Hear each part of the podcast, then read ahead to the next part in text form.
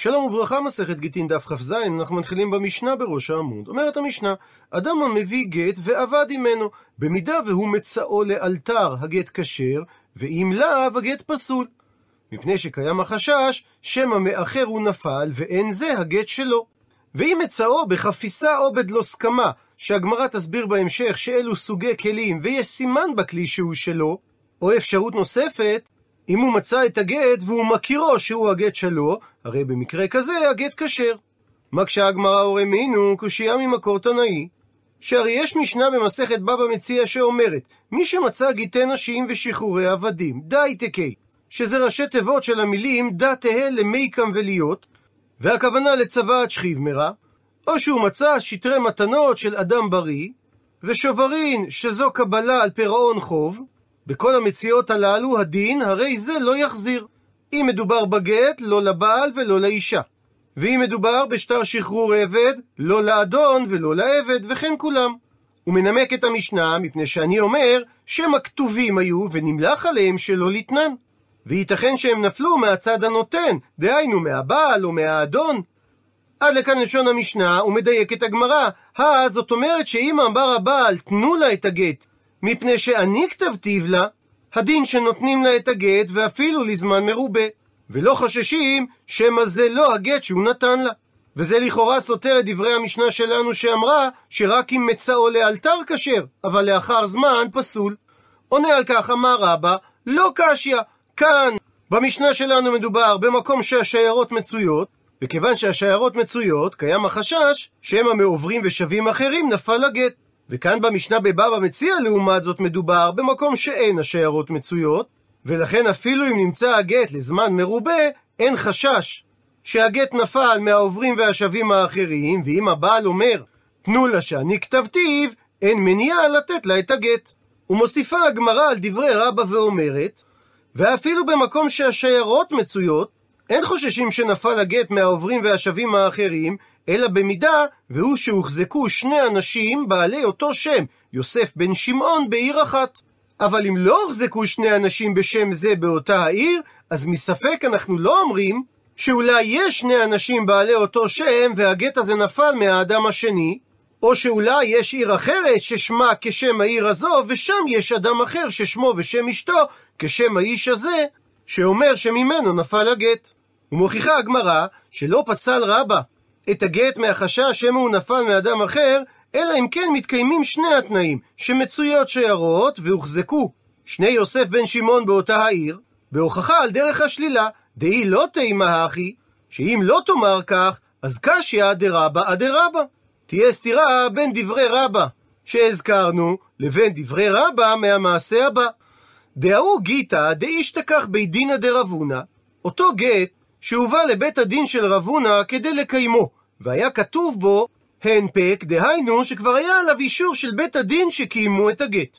ונפל הגט לאחר הקיום מזה התובע, והוא, שלשם הסיפור נקרא לו יוסף בן שמעון, תובעו שיחזירו לו את הגט, ולא הוחזקו שני יוסף בן שמעון באותה העיר. והב הכתיב בי, ובגט היה כתוב שהוא בוצע בשבירי מטה, בעיר שנקראה שבירי, שהמיקום שלה נמצא דעל רכיס נהרה, על נהר ששמו רכיס. ואמר רב הונא, ושמא לא זהו הגט שנפל מהאדם הזה, שאולי חוששין לשני שבירי. שמא יש עיר בשם זהה, גם היא על נהר רכיס, ויש שם אדם ששמו זהה, והוא כתב את הגט לאשתו ששמה זהה לאשתו של האדם הזה. ואמר לרב חיסדא לרבה, פוק ועיין בה, ומפנה אותנו גיליון הש"ס, הלא הוא רבי עקיבא איגר, לעיין בתוספות יום טוב, בפרק שני במסכת אבות, משנה ט', שבמשנה שם רבן יוחנן בן זכאי שואל את תלמידיו, צאו, הוא, איזוהי דרך ישרה שידבק בה האדם. הוא מסביר רבי גרשון שאול יום טוב ליפמן הלוי הלר ולרשטיין, הלא הוא בעל התוספות יום טוב, שהיה מגדולי חכמי אשכנז ופולין במאה ה-16, כיהן כמרא דאתרא וכאב בית דין בערים וינה, פראג וקרקוב, שונאיו הלשינו עליו לפני הקיסר פרדיננד השני, והאשימו אותו בזלזול בבית המלוכה ובפגיעה בנצרות בדברים שכתב בספריו, כך שב-1629 אסרו אותו, הוא הואשם בהפרת הוראות האפיפיור לשרוף את התלמוד הבבלי, ובמקום זאת עוד הוציא ספר על התלמוד. בית הדין גזר עליו גזר דין מוות, אולם לאחר תחינות ובקשות חנן אותו הקיסר ושחררו תמורת קנס נכבד והגבלת פעילות. את יום מאסרו, ה' בתמוז, ה' אלפים שפ"ט, קבע כתענית לצאצאיו, ועד היום רבים מצאצאיו ממשיכים מסורת זו. את כל סיפור מאסרו הוא איגד במגילה הנקראת מגילת איבה. וכך הוא מפרש את הביטוי צעור הוא, כדאמרינן בעלמא, כמו בגמרא אצלנו, נפק דק ואשכח, יצא, חיפש ומצא. ואין הכוונה ליציאה פיזית, אלא המכוון בכל זה יציאת השכל והתשוטטו להתבונן בעיון ולהשכיל היטב. וזהו לשון ראו, כמו הפסוק, וליבי ראה הרבה חוכמה. ואמר רב חיסדא לרבה, לך תעיין בסוגיה, דלאורתא כי בערב באי למינך רבונה. רבונה אישה לדעתך, האם חוששים לשני שבירי או לא? ולכן רבה, נפק דק ואשכח, יצא לעיין בסוגיה, ואכן הוא מצא דתנן, ששנינו במשנה במסכת בבא מציע, שכל מעשה בית דין הרי זה יחזיר. הוא מסביר רש"י שמדובר על אדם המוצא שטר מקוים בבית הדין, שאין חשש שמא השטר הזה היה כתוב ולא נתנו אותו, שהרי לא מצוי שיקיימו שטר, אלא המלווה לאחר שנמסר השטר לידו, מפני שהוא חושש שמא ימותו העדים החתומים על השטר והוא לא יוכל לקיים אותו. ואמרה המשנה שניתן להחזיר את השטר לבעל החוב, דהיינו למלווה, ולא חוששים שמא זה לא השטר שלו.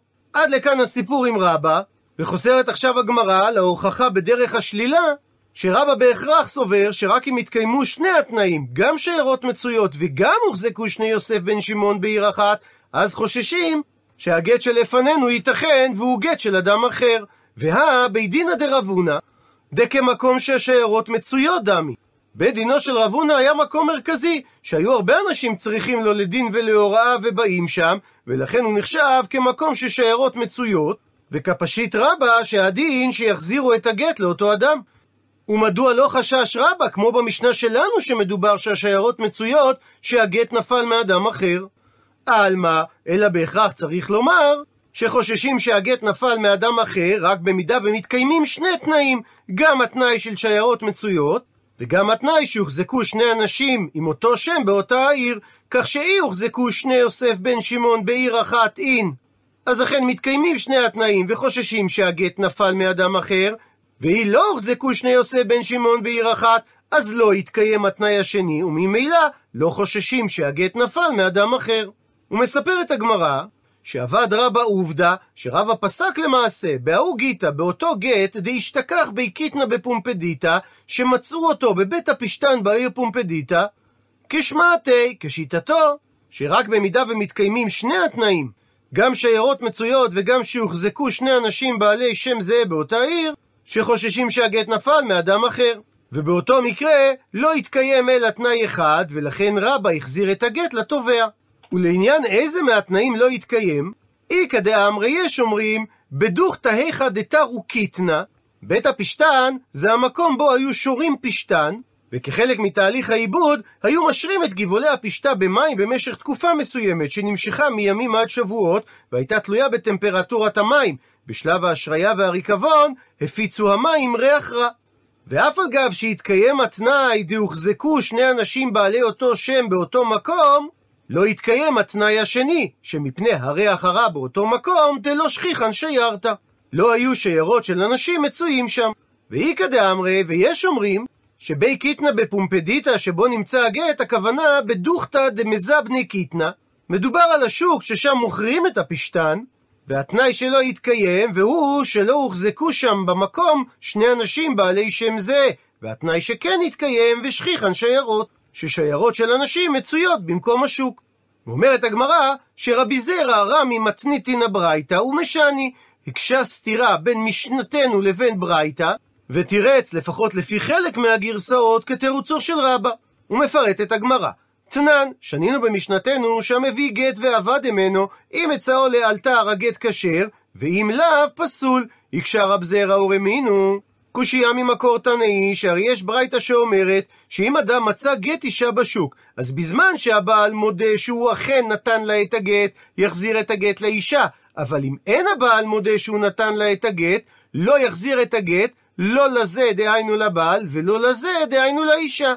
הוא מסביר רש"י, לבעל הוא לא יחזיר, שמא כבר נתנו לה, וממנה נפל הגט, וכשיבוא עכשיו הגט ליד הבעל, יחזר הבעל אחר עדי מסירה, והם יעידו שהבעל אכן גירש את האישה בגט שהוא מחזיק, וכשתתבע האישה את כתובתה, יאמר הבעל פרעתיך, שכבר הוצאת את הגט עליי בבית דין.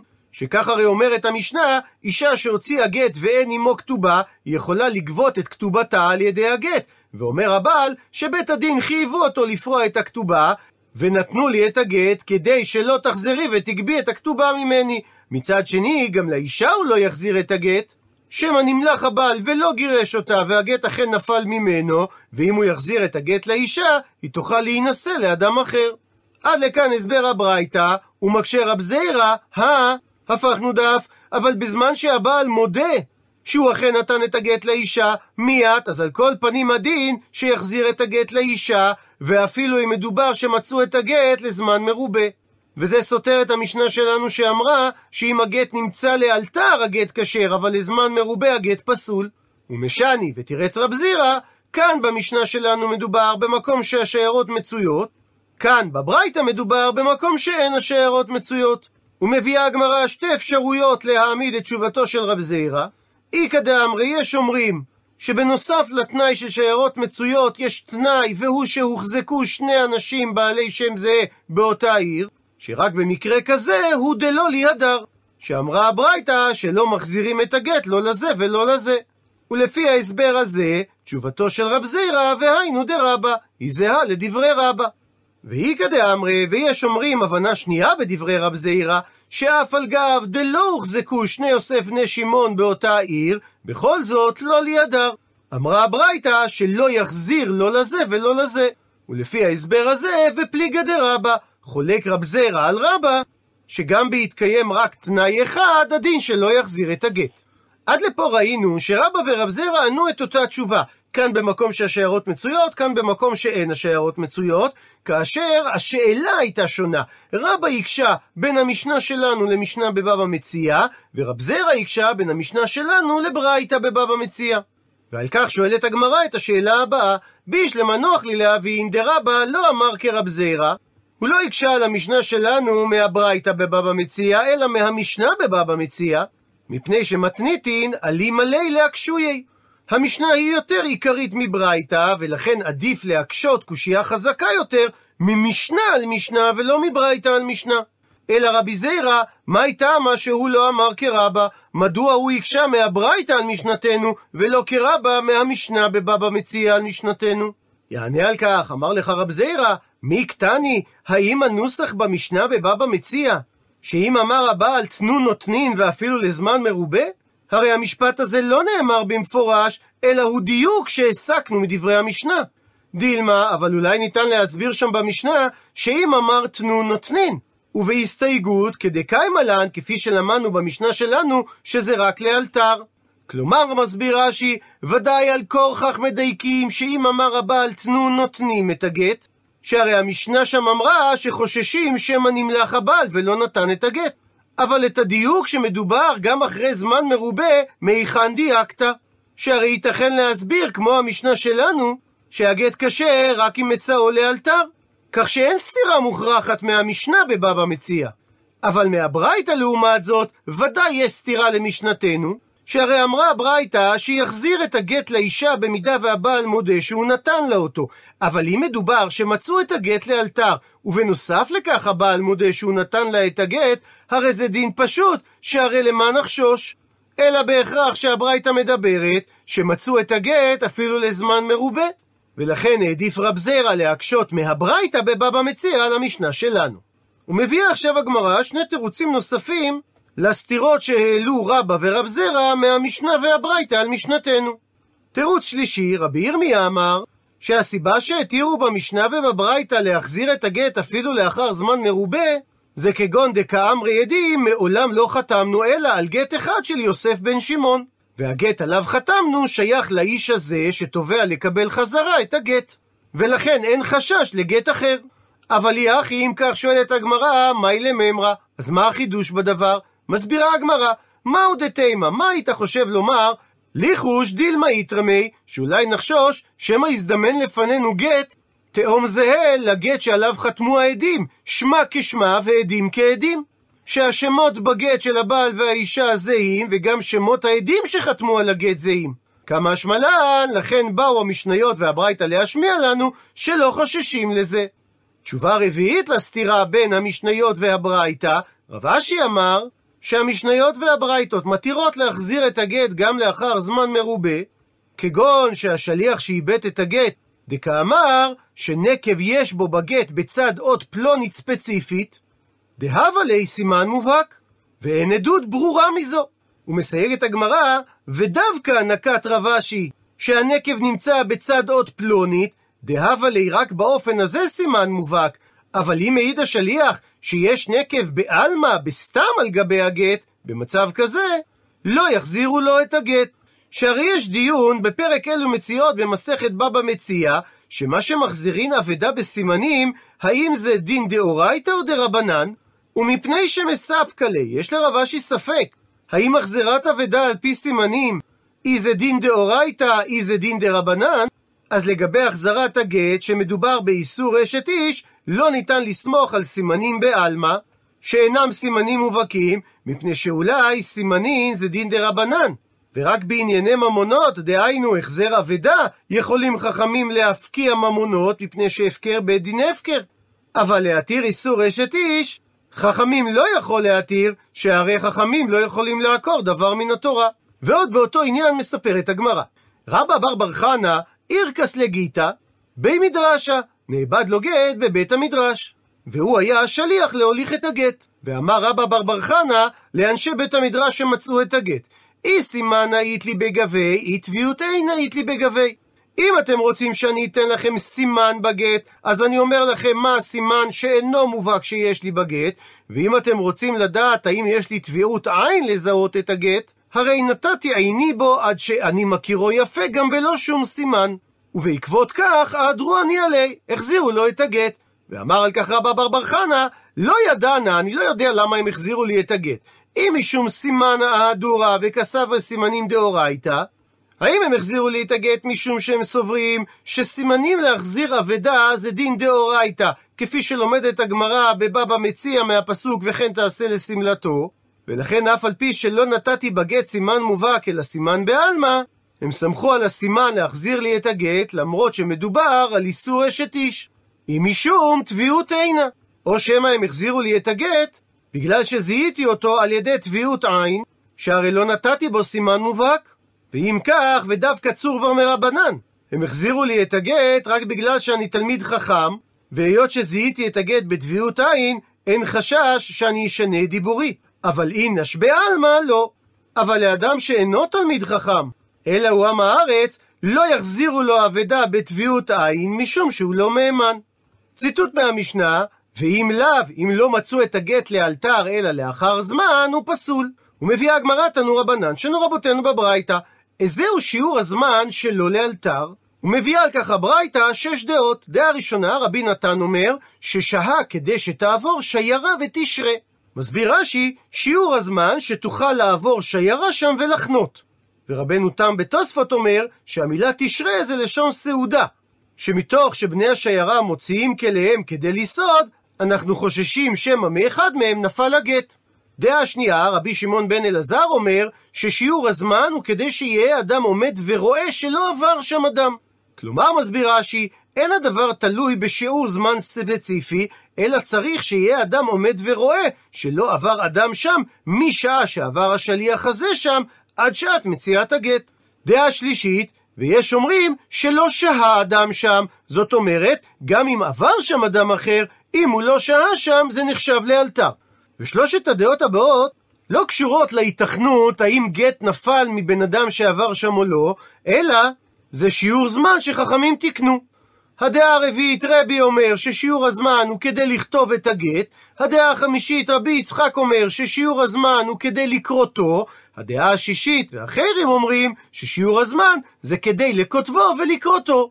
וממשיכה הברייתא ואומרת, ואפילו אם שהה הגט פרקי זמן ארוכים יותר מפרקי הזמן שאמרנו, במידה ויש בו סימנים מובהקים שמעידים עליו, אז ניתן על פי סימנים אלו להכשירו. ופותחת הגמרא סוגריים ומסבירה שסימנים מובהקים כגון דאמרי התובעים להחזיר את הגט, שנקב יש בו בצד אות פלונית. סגור סוגריים, וממשיכה הברייתא, ואין מעידים על סימני הגוף של הגט, ושוב פותחת הגמרא סוגריים, כגון דאמרי התובעים את הגט על פי סימנים שהגט היה ארוך וגוץ, שאין סימנים אלו נחשבים לכלום, מפני שיש כאלה סימנים הרבה.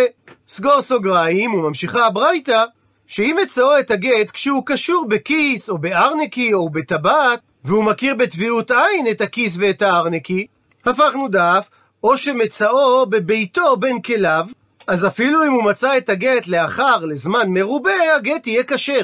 שהרי אם הוא קשור לכיס או לארנק, אז ודאי זה שלו, וגם אם הוא מצאו בין כליו בביתו, אפילו אם בביתו מצויים רבים, אין חשש שמא הביא את הגט אדם אחר, אלא ודאי הוא זה שהביא את הגט. ולעניין פסיקת הלכה, מהו שיעור לאלתר? איתמר, יש בדבר מחלוקת המוראים. רב יהודה אמר שמואל, שהלכה כמי שאומר ששיעור הזמן הוא שלא שהה אדם שם בכלל. ורבא בר בר חנה אמר רב יצחק בר שמואל, שהלכה כמי שאומר ששיעור הזמן שלא עבר אדם שם.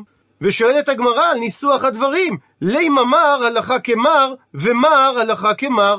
מדוע רב יהודה לא אומר הלכה כדעת היש אומרים, ורבא לא אומר הלכה כרבי שמעון? למה הם חזרו להזכיר את הדברים ולפרשן, ולא נקטו את שמות האומרים אותם? עונה הגמרא, משום דעה פחילהו, שיש ברייתות עם גרסה הפוכה, שרבי שמעון אומר את דעת היש אומרים, והיש אומרים אומרים את דעת רבי שמעון. ולכן, אם האמוראים לא היו מזכירים אלא את שם החכמים, לא היה ידוע לאיזה מהגרסאות של הברייתות הם התכוונו. ציטוט מהמשנה מצאו בחפיסה או בדלוסקמה. ושואלת הגמרא, מהי הכוונה חפיסה? עונה על כך, אמר רבא בר בר חנה, הכוונה לחמת קטנה. מסביר רש"י, שק של רועים שעשוי מאור. ושואלת הגמרא, מהי הכוונה דלוסקמה? עונה הגמרא שהכוונה לטליקה דסאווי. מסביר רש"י שהכוונה לשק של זקנים, ששם הם רגילים לשים את החפצים שלהם. עד לכאן דף כ"ז.